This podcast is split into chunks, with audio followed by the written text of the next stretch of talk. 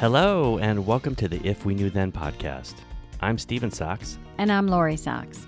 and today we're joined by Lauren Costabile from Hearts of Joy International.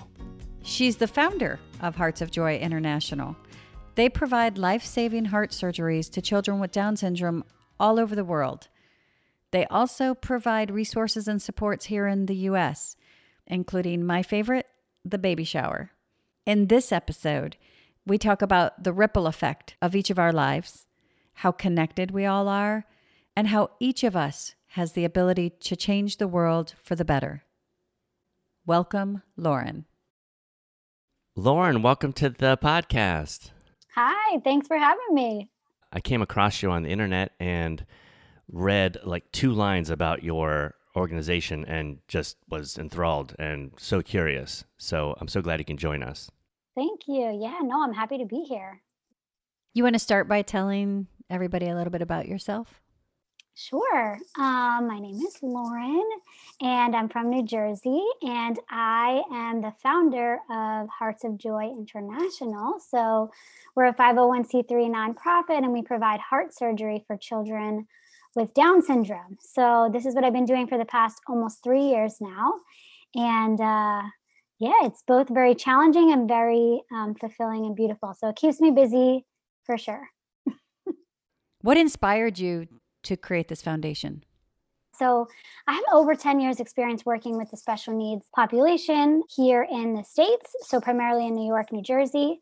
And I've always had a special passion, in particular for individuals with Down syndrome. When I was 17, I volunteered at a special needs camp as a counselor, and they just kind of stole my heart in a way that was just very, I, I didn't expect it because I hadn't had much experience uh, before that. And after that camp, I kind of sought out opportunities to work with uh, this population. And I changed my major in college. I studied recreational therapy, and it was always something that was really interesting to me. And then about five years ago now, I went to Uganda and I visited a friend who lives there. I was there for about a month.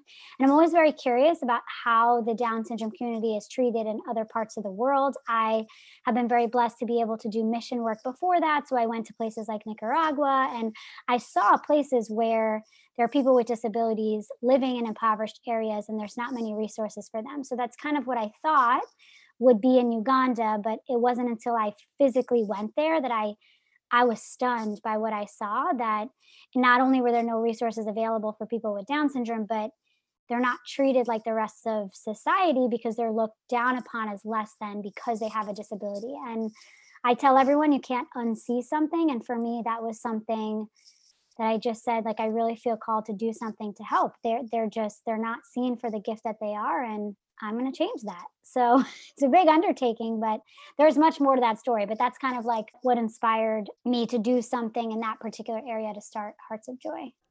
So, is Hearts of Joy it just primarily in Uganda?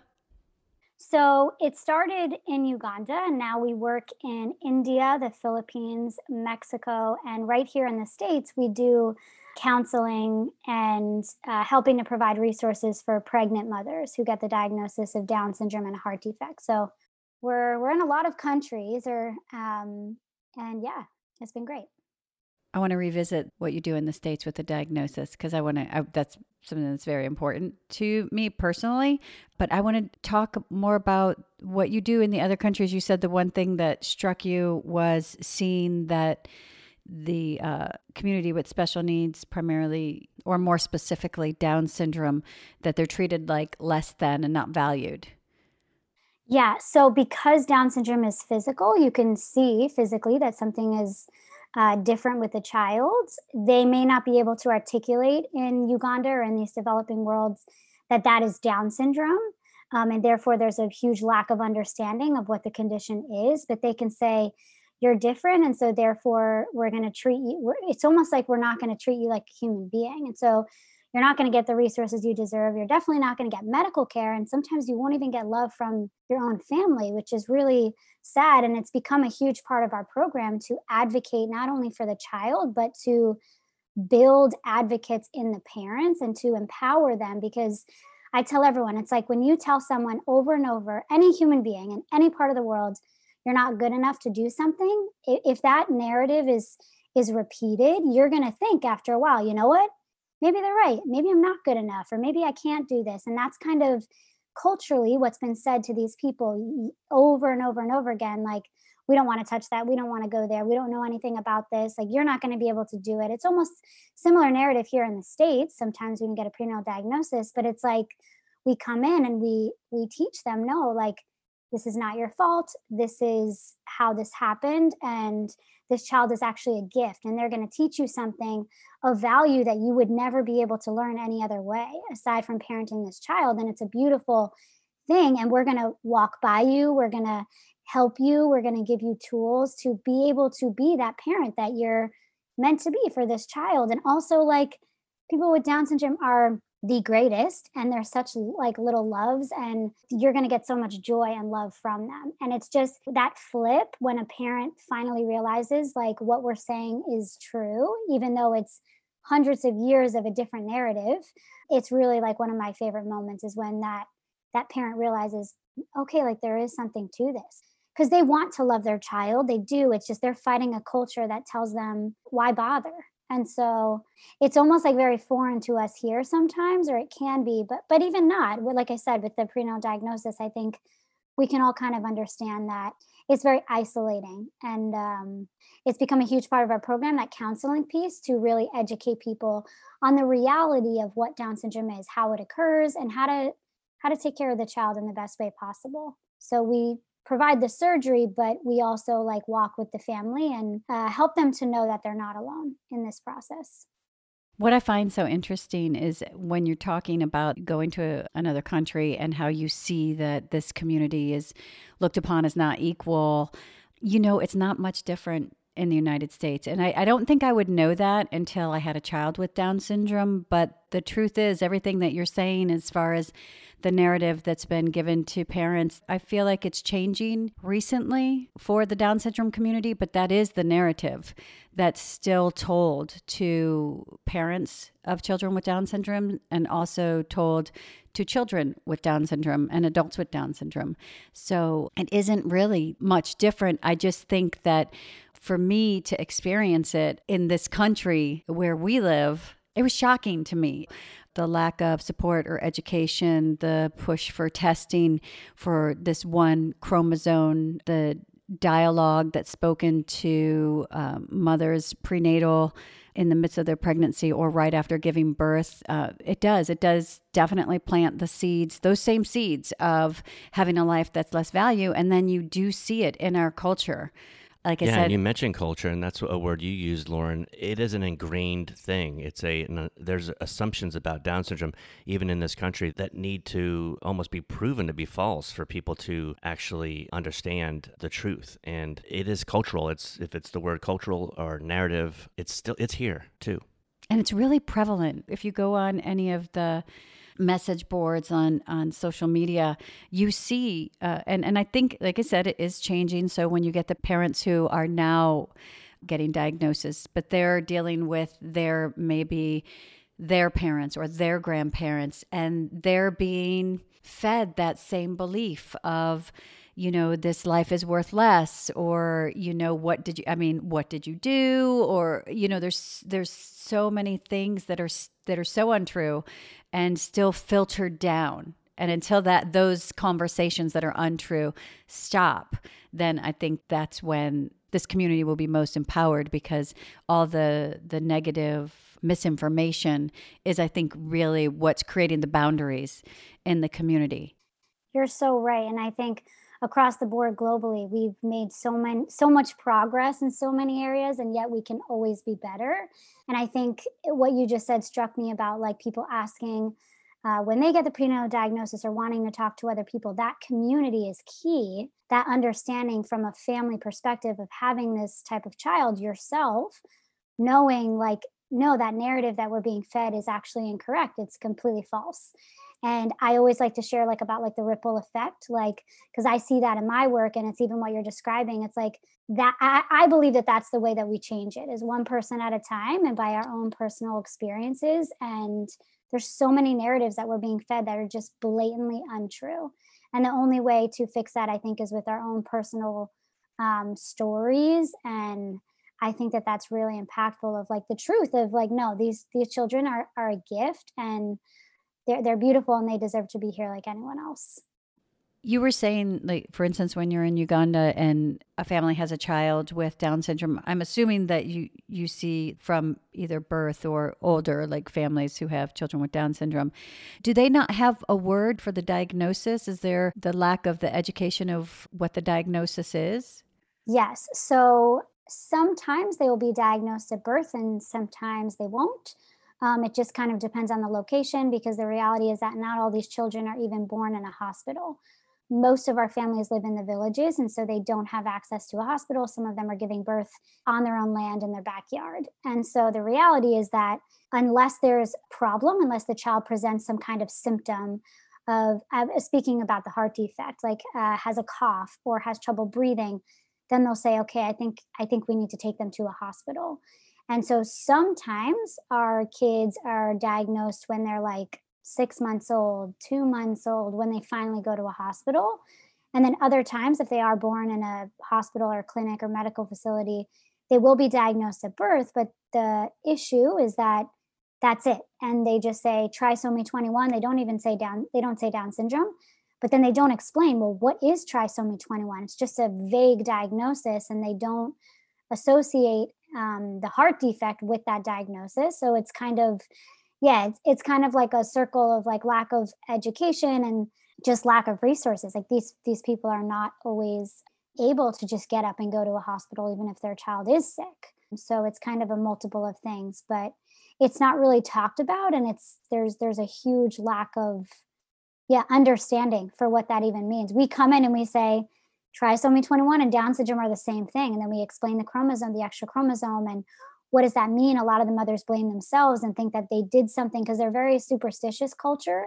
So they think that they did something or the father did something. And it's, we just tell them that no, this is a chromosomal issue that happened at conception and this is the child you've been given. And so there's, there's a lot of education to be done. And once it's repeated and kind of like i said we start to change that narrative people are receptive because they they want to know the truth. They seek that. They desire that. They just have never is very foreign to them. They they want the answers. They want to know you know?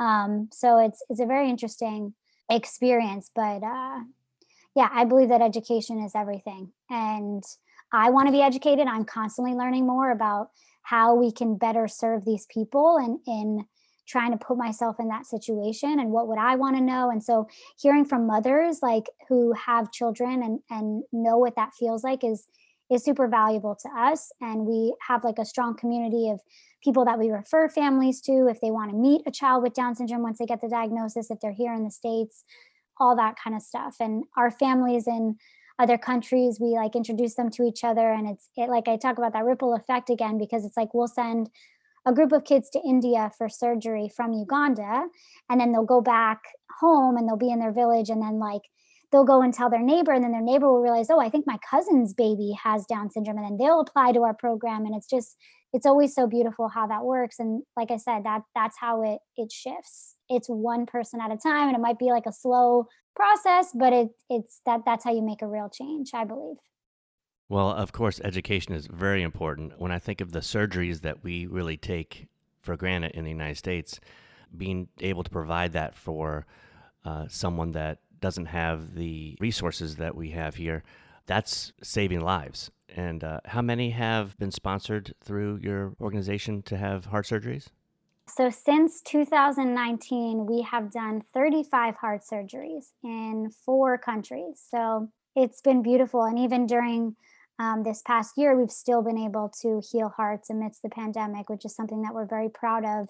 Our team in these countries that have worked tirelessly amidst all of these challenges that, you know, these new challenges that are presented. And they're still able to yeah save lives and and heal hearts so we're very very happy about that and we've certainly adapted the program as like you know countries shut down and borders close and cases rise and all these things but um our kids are so resilient and there there's always um, there's always a way you know we, we make a way and we really fight for these kids so we're really happy to still be able to do that um, during this time and tell us the countries again that this program is available in Yeah, so Uganda, India, the Philippines, and Mexico. Now, do they have to be from those countries or do they just have to get to that country? So they have to be from those countries. A part of our program is, or the way it's structured is, we want to treat patients in their own country. That's the goal, so that they speak their language and culturally it's the same, and they there's a better understanding when it's in their own country. Now, in Uganda, it's simply not feasible uh, because of the level of care that's available there. And so we do fly the kids from Uganda to our hospital in India, as well as our complex cases from the Philippines, we fly to India. And so it's kind of like a little loop around just because there's there's better care there and it's safer. Uh, because with Down syndrome, there's a lot of complexity that goes along with that.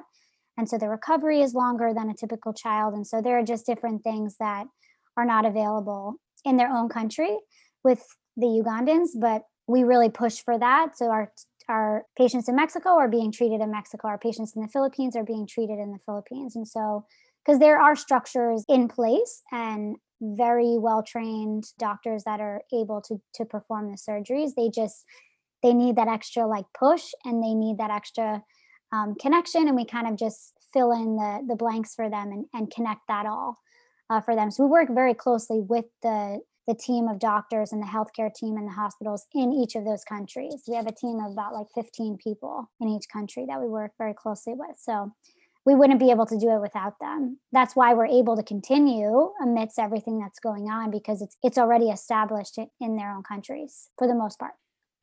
And if somebody from one of those countries wanted to apply for your program, I know they can go online. I see there's an application they can fill out. It does say date of diagnosis. So if there's someone who has not received a diagnosis, is that something that they don't have to be dissuaded from if they got to that part of your application and they didn't have a diagnosis or they didn't have a cardiologist. That's something that you could just kind of explain and work through. And then also, I don't know, like internet wise, is there another way for them that we could put in our show notes that they would be able to reach Hearts of Joy? Sure. So they can apply on our website, which is heartsofjoyinternational.com. There's a refer a child form if they have access to the internet which most do, but not all. And most of our kids do have a diagnosis, which is the reason why they're contacting us. Um, if it's by word of mouth, sometimes we'll get messages on our social media pages, which you can also message us on, and we can further the application and point you to how you can fill it out if, if you don't have access to the internet. And our social media pages are also Hearts of Joy International on Instagram and Facebook. And then we have a phone number as well, um, which is listed on our website sometimes because of international fees and all these things. That that's not really the route that a lot of our people take. And then we do have contacts on the ground. So if someone were to we work with partner organizations in each country. So actually often a lot of our applications come in through referrals of other organizations that call us or send us an email. And um, you could also email us at info at heartsofjoyinternational.com. So there are several ways to get in touch with us. We're very responsive in whatever way you want to reach us, whatever works for you. We're, we're not lacking in applications. We actually have a wait list currently because of everything that's going on in the world. And so people find a way to contact us or the word travels fast again that ripple effect um, once you put it out in the universe it really does travel fast. And so, yeah, there's multiple ways to get in touch with us. When you talk about that ripple effect to contact people, how did it start? Start like what was the first connections with Children of Need? How did you really get the ball rolling at first? Yeah, so it's funny because I thought that I would move to Uganda and and kind of spend time going into the villages and like kind of looking for people, and that's just not the way it happened at all. So when I was explaining to you that I went and I visited the community there, um, which is how it started. I met one baby in particular, and she was about six months old, which is the perfect age to get the surgery. And so I knew just by holding her that uh, she had a heart defect uh, because of the way that she was breathing. Her la- her breathing was very labored, and she was having difficulty breathing. And so I came back to the states and i kept in touch with the family and my friend who lives there and we were kind of scheming and we got her to go to the her parents to take her to the hospital get an echo heart scan and she ended up having three holes in her heart and so i started gofundme and i made a video and i posted it on facebook and we raised money for that baby to get surgery. It was about $5,000 in Uganda at the time for this procedure. And this is where I was learning everything, which is why I structure the program the way that I do now. And we started raising over that amount. So I'm saying in my head, I'm like, what are we going to do with this extra money? Like, I didn't have the organization then. Here's that ripple effect again. So when I was there in Uganda, I had taught an educational course to, to a few mothers. I mean, like, no more than 10 people. And I had a translator and I explained Down syndrome. I showed them photos of what it looks like and I explained that it was global. It's not just people in Uganda, it's all over the world, different races, religions, different, all different types of people that have Down syndrome. It's so beautiful. And as we were raising this money, we're at like $7,000 for the one baby. And then the translator calls me and tells me I was out in a village, like probably eight hours away from where I taught the course. And she says she found another baby with this condition because of what I described. I described that it's physical, the physical features, I described what to look for. And she said, I think we found another baby with Down syndrome. And she also has a heart defect. Like, can you help her? So it's like I said, once you put it out there, it just, it, it just was like, a ripple effect that just never it hasn't stopped since. So i said okay yeah let's get her checked. Let's get her to the hospital and see like if we can repair this. I ended up raising $10000 for both of them to receive surgery. And then because of complications the one baby was a little too old they thought for the operation. And so they thought that she was probably inoperable. She was about two and a half. And the other baby was really malnourished and very small at like seven months old and so the hospital in Uganda rejected them. And so I had to look elsewhere. And so I got in touch with someone in India, and that's kind of where it started with India. I was applying to all these organizations all over the world, and one of them helped us and brought us to India. And so that's where a light bulb went off, and I said, "Oh, like we could send them somewhere else. Like there's there's something else that we could do here." And so I brought both of the girls there. Uh, the little baby got her surgery, and the older one unfortunately did not. She turned it turned out that she was inoperable. And so that's also where another light bulb went off and said, we have to do something to help more children like this because it should never be because you didn't know that your child had this condition that they weren't able to receive care. And that's what happened to that child. She was too old, she aged out, her heart defect became life threatening before the the family was aware and so that that's kind of like the beginnings of hearts of joy. I started the organization right after this. And like i said the applications have not stopped since. I've i've never had to find someone. They're constantly contacting us. And i partnered with multiple organizations in each of these countries. And so they refer people. And it, like i said it just it, it hasn't stopped in almost three years. So it's kind of how we how we're people are brought to us. I always say that like they're literally brought to us and it's it's just the children that we're meant to help. What made that child at two and a half inoperable?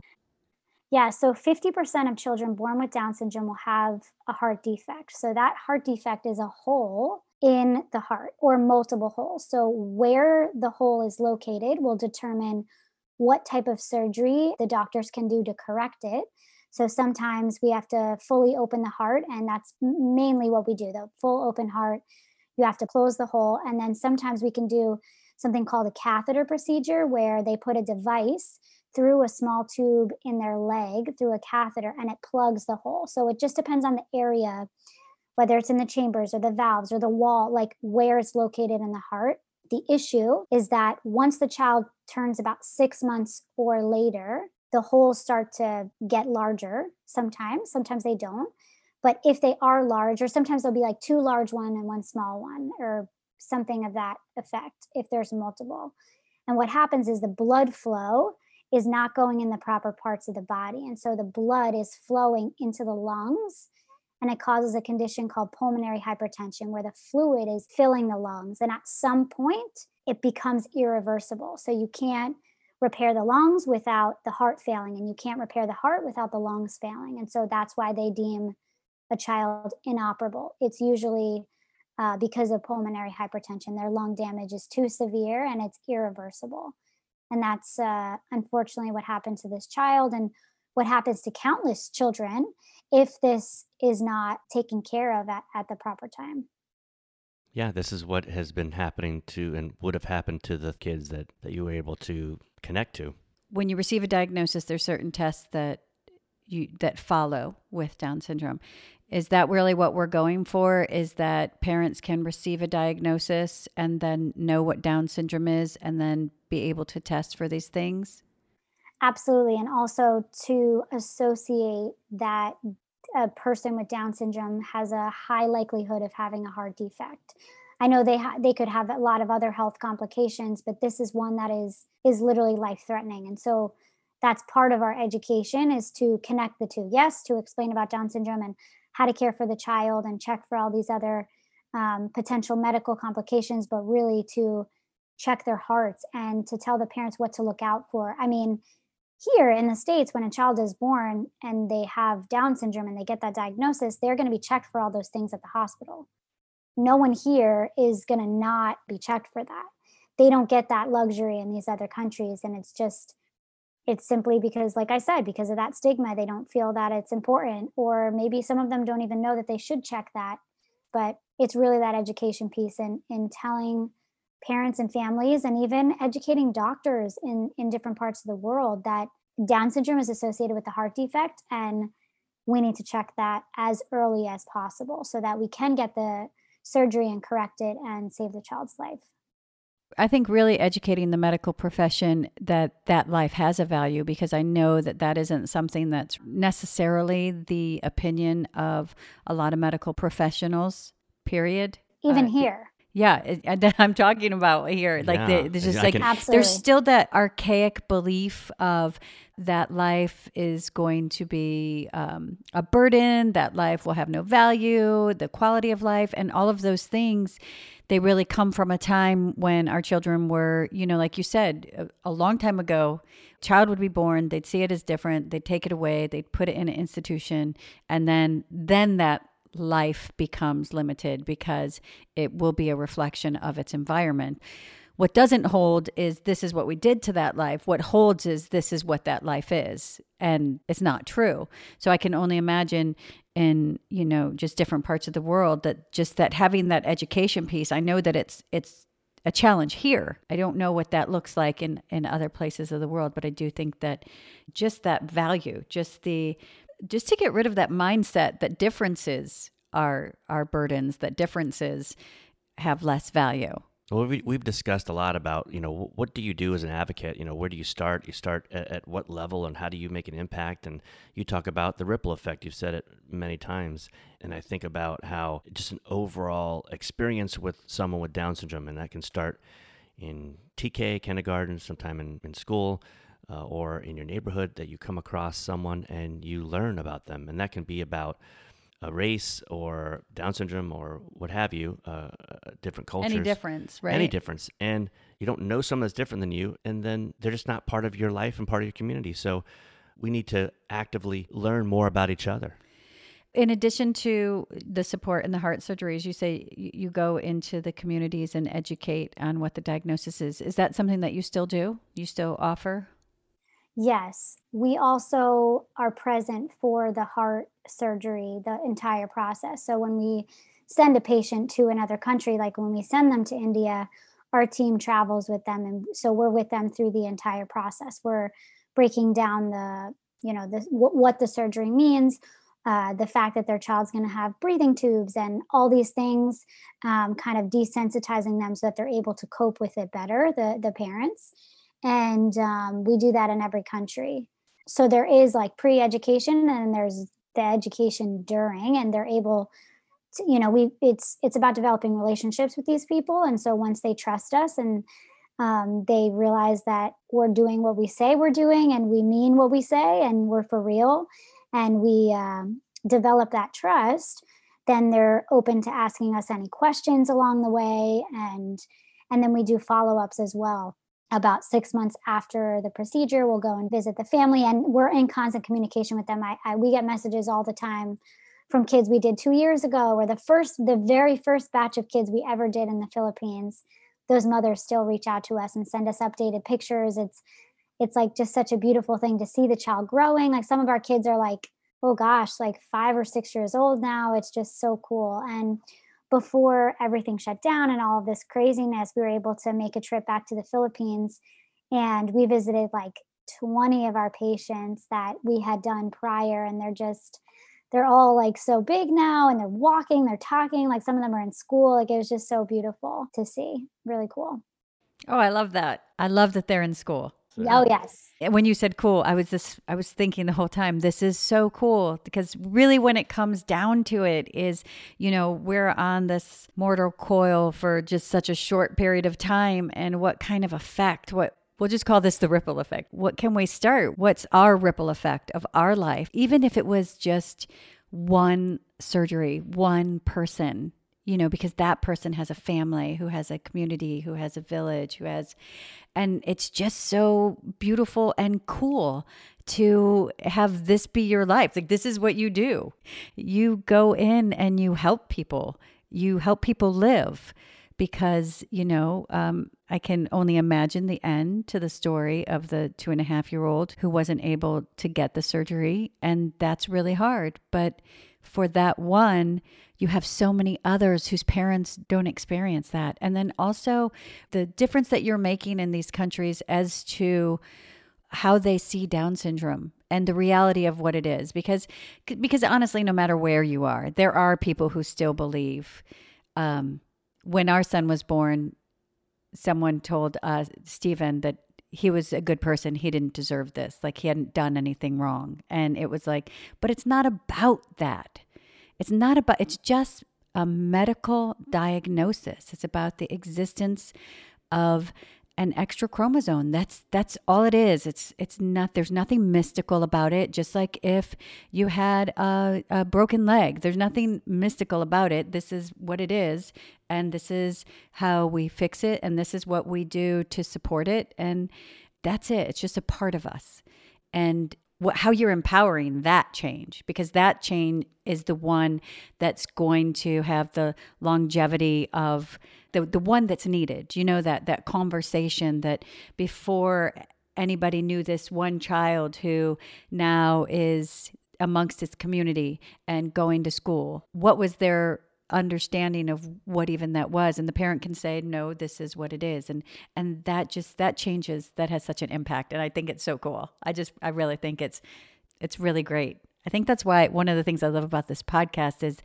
you know sometimes in life just anybody living their life. Uh, sometimes it can be hard and sometimes it can wear you down. But then when you get to meet people like you who are going out and changing the world the way it needs to be changed. It's just, it is really, really cool.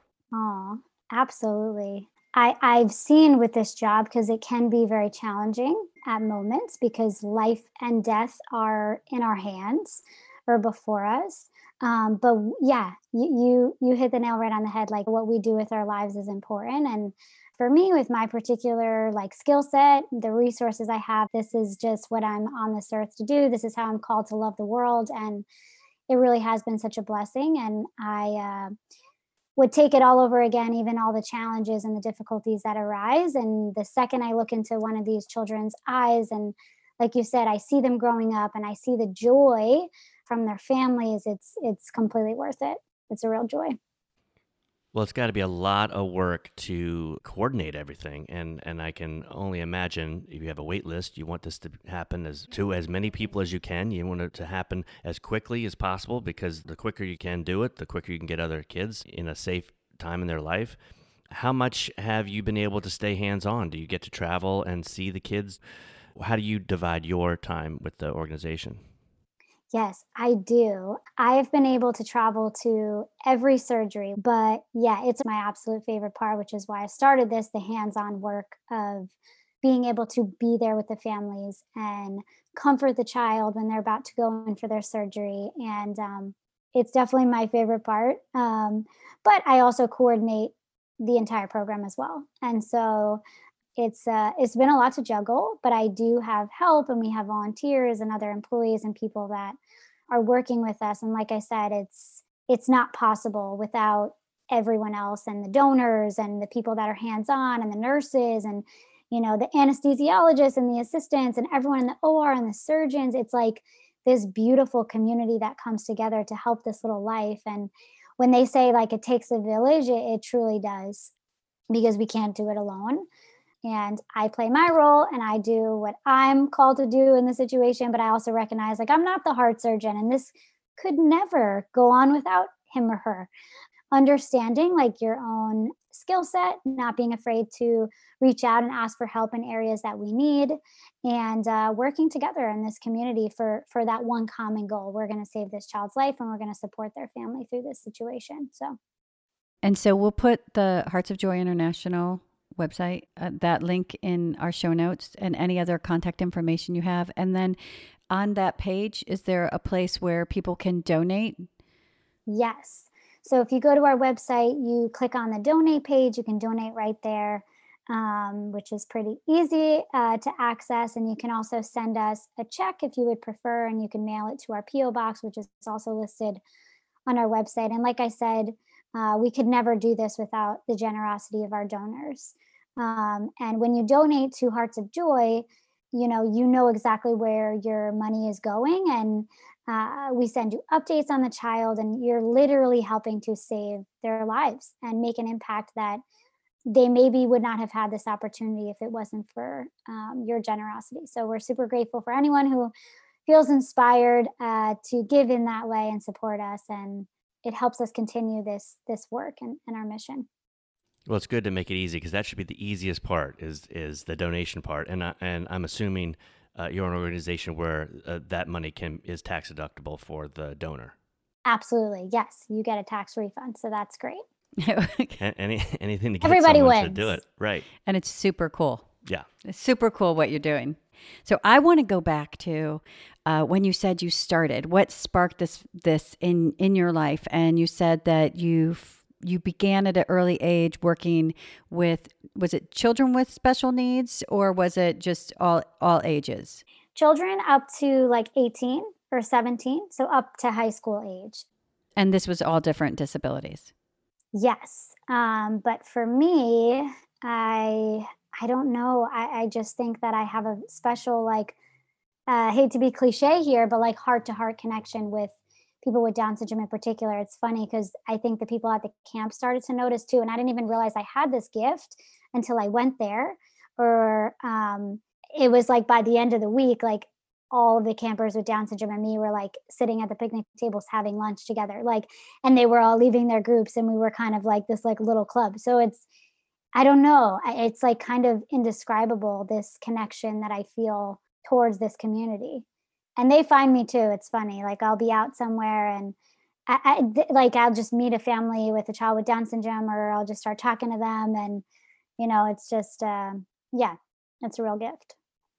There's no doubt that's a real thing. I mean, I, we've talked about it before, and something that comforts me. Uh, you, you, know, you care for your children and and their welfare and their happiness. And one thing I can say is there's a percentage of people in the world that love Liam before even meeting him. Just um, there's something there's something there, and it wasn't anything I I had uh, growing up. It wasn't anything that I was drawn to, and but I know. I mean, we see it in public. People will come up to Liam and just love him, and wow, that's not a bad thing. That's great, and uh, there's a connection, definitely. Yeah, it's so beautiful, for sure. There has to be something because I think that you know the value of the life of someone with Down syndrome and I have to I have to think there has to be something in maybe your approach or the way you speak or the dignity that you have because this is something it's funny because this is something that as parents of someone with down syndrome it was a challenge. Like Stephen said a lot of people just will love Liam just because he has down syndrome. And some, but some of that comes from a perception that is the same perception that that we find as a challenge to break through because that perception will sometimes cause uh, the limits and boundaries that are put on him in education because people will see him as this same way. And I have to think because, you know, what followed was you going into other countries to educate people on what Down syndrome is, that it is a medical diagnosis, that there are supports, and these lives do have value. I have to think that there has to be something about your conversation with them that is also life empowering and uh, dignifying and you know we we can all suss out how people feel about us we can all uh, you know, like people may like me for a different reason, and the tone of their voice will indicate however they, they view me, right? And we can suss out when there's a person there that actually uh, sees us. And I have to feel that that must be present, that value for their life. Because what Stephen talks about isn't always that isn't always the conversation. Like it took us a very long time to realize it's still a really good thing. It's great. that somebody loves your kid. But I have Right? to talk to Sophia about not talking to Liam all the time, you know, In a uh, certain way. In a certain way, like I, not- Right. But what I'm saying is it's two different things. It's like there's uh, a person that will see a perception. That's the challenge for me as a parent is when when people see a, a perception of my child that isn't the totality of my child. What I feel from you is that you would see my child as a An just- equal life. And yes, it's not always the conversation. Right, absolutely. And I think for me it's it's that genuineness. Like we all desire to be seen and loved like you said in our totality no matter what is going on externally, internally. And that's kind of how I treat everyone in my life. And so why would I treat people with down syndrome any different and like you said maybe that is how other people see them and I think I do believe that they have a very beautiful gift of seeing like that in other people, like the genuineness of if I really am like kind of BSing them or like just talking to them because they have that, or if I am really like a friend or I want to be there just to say hi or get to know them. And that's like I said, that's how I am with with everybody in my life. I treat them all as equal because they are human, and so they possess uh, dignity and worth just because they were created. And I really believe that across the board. But it's funny because I'd love to share this story about that camp, which is what made me realize like I also want to strive to be more like a person with Down syndrome or to have that kind of heart that sees that genuineness in others. Because so that very first day of camp, so I was 17 years old, a kid myself, didn't have any experience with people that were different than me. Um, like you said, I really didn't, I didn't know anyone. There was no one in my community that had uh, special needs or Down syndrome, and I just had never been exposed to something like that. So I didn't know really what it was. My older brother had been doing this camp for years, so he would always tell me about it, but I never really understood it until I experienced it myself. So I was in a room with like over 100 people, and they were assigning counselors to campers. And I was pretty awkward. I'll admit it. I'm like standing in the corner by myself, like probably biting my nails. Like, what am I doing here? Like, it was overwhelming. Kids were screaming, they were running around. And I was like, I don't know if I could do this. I don't know if I'm qualified. I don't have any experience in this area. And I was really feeling like down on myself. And I look across the gym and I make eye contact with this boy with Down syndrome. And I just smiled at him. He smiled back at me. And before I knew it, he was like running full speed across the whole gym, came to me, gave me a huge bear hug, and talked to me like I was a person. He could probably tell, okay, like this girl's really nervous. She needs a hug. She needs a friend. And we just talked. We're like, oh, we realized we're both first timers. And it was that one single moment that I said, there's a hundred other people in this room and not one of them not even my brother sorry um, he knows because i tell the story often i love him to death we're very close but it's like no one was like hey is lauren okay? Like maybe she needs to just someone to be like is she all right? How you doing? But he saw that. Not only did he see it but he did something about it and he came over and he made the situation better and that is how i want to be with everyone ever in my life. I want to be able to have that radar where I could see it's almost like he even saw that I was like suffering too and he wanted to make it better. And that's just kind of how I see my job as well like because the reality is that these kids are sick, they're suffering, their families are suffering with the heart defect and all of that and I want to be able to be genuine in my approach and kind of see that in others and alleviate that and and bring joy and bring love to a situation that otherwise wouldn't have it. And so I always share that story because I love that kid and everyone knows who knows me. They're like, it's it was him at camp that he's the reason why I do anything. Really. And every child after that is just like, oh, he reminds me so much of this camper. And like I see him in a lot of a lot of our kids, which is so beautiful. Um, but he's he's such a joy. He is one of the funniest people I've ever met.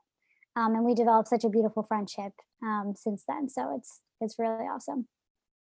Well, what a great gift because I think in that moment you didn't know anything about Down syndrome. No. But what you did know was the one person who helped you was the person with Down syndrome. And I don't think that's what everybody sees. I don't I don't think that's the experience everyone has. Most of the time when you talk about any disability, the mindset is I have to help this person. This person is less than me. This person is weak. But it's not. It's just, like I said, if I really looked inside, I could say, where do I need help?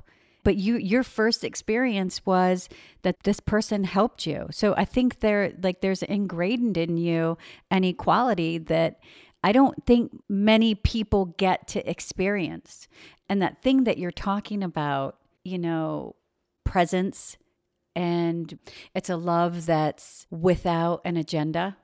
And i see that that's it, it, took me it took me almost 11 years to pin it down because there was something. And i like i told you like i would really fight against when people would say he was an angel and lo- like all, all only those good things like almost to the point of like no.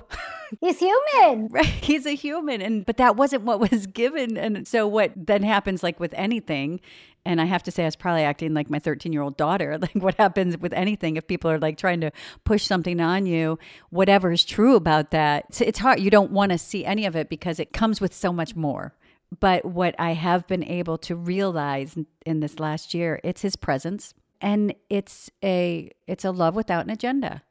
And I think everybody would be so much better off with that because, you know, this young man saw you, saw you in pain, and came over and comforted you. And that's the same thing Liam will do. Like Liam can tell. He'll and I think we all can tell, but we all are like, oh, we we, we think of what if I do that? What if I'm rejected as something? Am I what being I too pushy? Am I oh, helping totally. too much? Am I asking? Am I trying? Not but he doesn't. Just to naturally go what go over and say, you. you know, and and I'd love to hear that conversation. And also, I love, I absolutely love that you're 17 and you're I don't know how old he was. I'm guessing around the you said around the same age that you're having a conversation because this is inclusion.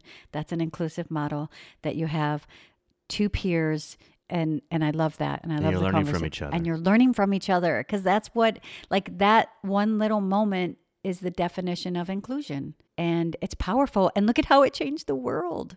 I mean, look at what it planted in you and not and, just 35 lives hearts, but go back to the ripple effect, right? There it is. Yeah, if I would have never gone to that camp, this would have never happened. So I should thank my brother because he's the reason I went. Thanks for ignoring me and just leaving me there. But this would have never happened if he didn't do that. So, do you want to mention the camp? Absolutely. So, this is the Mid Hudson Valley Camp in Esopus, New York, and it's run by the Marist brothers. And it's a wonderful camp. Like I said, it literally changed my life. And it is probably the happiest place on earth. Well, I've never been to Disney, so I can't compare. But to me, like it's exactly what you just described it's inclusion, it's love. You're not judged for anything. And, um, yeah, it's love without an agenda. And it's just like one of the most beautiful places ever. And we just have such an amazing time. I still go back to the camp when I can. Life is very crazy right now, but I, I will always, always be grateful and give my thanks where it's due that my life would not be what it is if it wasn't for for that and if i didn't learn those lessons there and if i didn't meet those people and i'm super grateful for that we'll always be in debt to camp let's talk about what your organization does here in the united states we work with mothers who get the prenatal diagnosis of Down syndrome and a heart defect or just Down syndrome, and we help provide resources for them. So, usually, this is individuals that are deemed as like crisis pregnancies, so they don't have much support. Maybe they don't have families that support them, or they don't have a partner or a spouse that is supporting them in this pregnancy. And so, often people get referred to us. And so, we will walk alongside them through this journey. We'll go to every doctor's appointment with them, every sonogram, every um, cardiology appointment, and then we'll work to connect them with a hospital here in the States. Thankfully, most people have insurance. And so it's a matter of us connecting them and helping provide that resource for them and getting a surgical team that will operate on the child and then planning the surgery and planning a, a, birth plan. And I mean, we've thrown baby showers for our moms because uh, most of them really don't have any other support. So it's our staff and uh, you know, the people that are working alongside us to celebrate this child. Sometimes, too, um, we will connect them to other families that have children with Down syndrome, whether that's in the area or if they want to talk to them over the phone.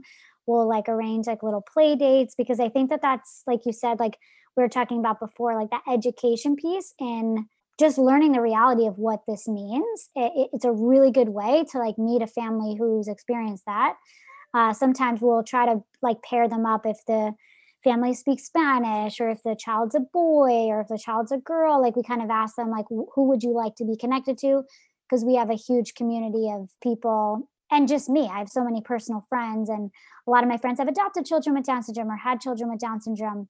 And so I'm always connecting families and people to people. And it's just that that's such a beautiful thing. And it's so valuable to a mother who's maybe scared and doesn't know what to expect to be able to talk to another mom who's been there and also to see the child and get like a real understanding of the reality of what that that's going to be as a person that was uneducated about down syndrome but had a complete support group uh, it was a difficult time so i can only uh, imagine if you don't have anywhere to turn and you don't know anything about the situation just where your mind can go yeah, I want to hear about the what do you do for the baby shower?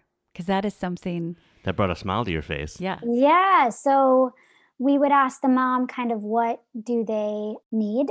Uh, we have like a standard, like we made an uh, an Amazon wish list for like kind of like a standard what somebody would need for a baby and then we can alter it if the mother needs something in particular depending on where she lives if she even has room for a huge crib or we kind of like cater it to the person and it's crazy because we with one of our moms, I'll never forget, we put the Amazon wish list out on like a Monday. And by Friday, and I mean like there was like 25 items, maybe more. And I'm talking like a changing table, a crib, like these are pretty big items. By Friday, everything was completely bought.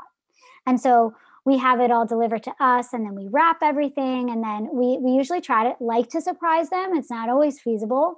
Um, but we were able to pull it off to surprise this one mom, and she was just so grateful, and it was it was beautiful. And then what you do at a standard baby shower, like you play games, you ask questions about the baby, and you open the gifts, you have cake. I mean, like we try to go all out just because I love doing that to make the person feel celebrated. And we have uh, supporters and donors in every arena. Like we had someone who owned a chocolate shop, so she donated like desserts, and then we had someone donate a cake, and it just like it was beautiful and i was like blown away by the amount of people that donated so quickly to the amazon wish list to to be able to help the mom so it's really beautiful. Um, people do want to help they just don't know how to and so we're we're able to also give people the platform to really do something to change someone's life. Like you need a crib if you're going to have a baby. You need diapers and baby wipes and this is like a tangible way to do that. Something else we do for our patients like abroad is we have care packages. So it's a little similar to that. We have an amazon wish list for that as well which is like baby supplies and different things for the, the actual hospital stay for the child. So that's another way people could help if they feel so compelled to checking out our, our Amazon wish list or donating so that we could purchase those items. I think that with the baby shower, what makes me so happy is that when we receive a diagnosis, the first thing that is taken away is our celebration. Yes, the joy. Yeah, the joy is taken away. The the way the doctors deliver the news as if it's the way the family can react. The way friends and family can react and the first thing that happens is our our joy is gone. The joy that or it's attempted to be gone. There's like this this uh, weight put upon it. And so i love i think that is the best way that you can support a mom is by helping her to celebrate. Like that is such that is such a beautiful start because you're changing the mindset because the mindset isn't just the worry that's going to that's really would be there with any pregnancy but the the that worry isn't just the only memory that we're going to have. We're going to have a celebration. And i want to um I want to get that. I want to find out about that wish list and and talk more about baby showers. I think we should have a baby shower episode because I think that that should be there should be a way. Melissa Kanock, remember? Um, yes, she had a baby shower and she also gave she handed her friends and family uh, informational brochures. This is what their... Down syndrome is. Mm-hmm. This is what it means. This is these are ways you talk about people with talk. Down Yeah. syndrome. This is Mhm. how we talk. This is what we our expectations. This is education. This is, you know, we give out that information, and you know, you wouldn't normally hand out pamphlets at your at your baby shower, but people Well, have people questions, know things, and then we have a is- conversation, and then it's not people feel weird talking to us or they don't know what to say. Uh, Instead of a goodie bag with like wrapped almonds, you just give them this information. You can throw the almonds but in too. and you could throw the almonds in. Like but no but but in all seriousness i think that's like such a beautiful way to you know get the information out there because the information should be out there. It should be the correct information out that's given by the medical profession. It should be a different perception but it's not. So we can't just sit and and Wait for it to happen, right? Mm-hmm. we can make it happen though right? Even if it's just our circle and then it gets bigger and bigger. So i think i really do want to have a baby shower episode. Well, and to start that response to the diagnosis and that you're having a baby with congratulations. We've talked about that too, just that word congratulations. And this is a way to say it as a community to the person. You're having a baby. The baby has Down syndrome. Congratulations.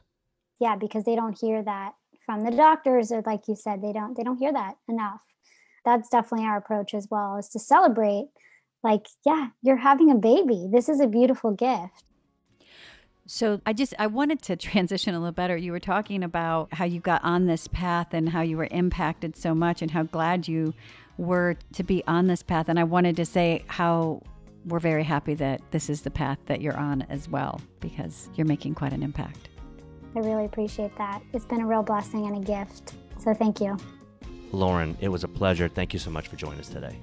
yes thank you so much for having me this was wonderful it was so great to meet you both thank you Please follow us on Twitter at If We Knew Then Pod, and you can drop us a line on our Facebook page at If We Knew Then Pod, or visit our website, ifweknewthen.com, to send us an email with questions and comments. And you can join our mailing list there and get alerts of future podcast episodes. All these links will be added to this episode's show notes.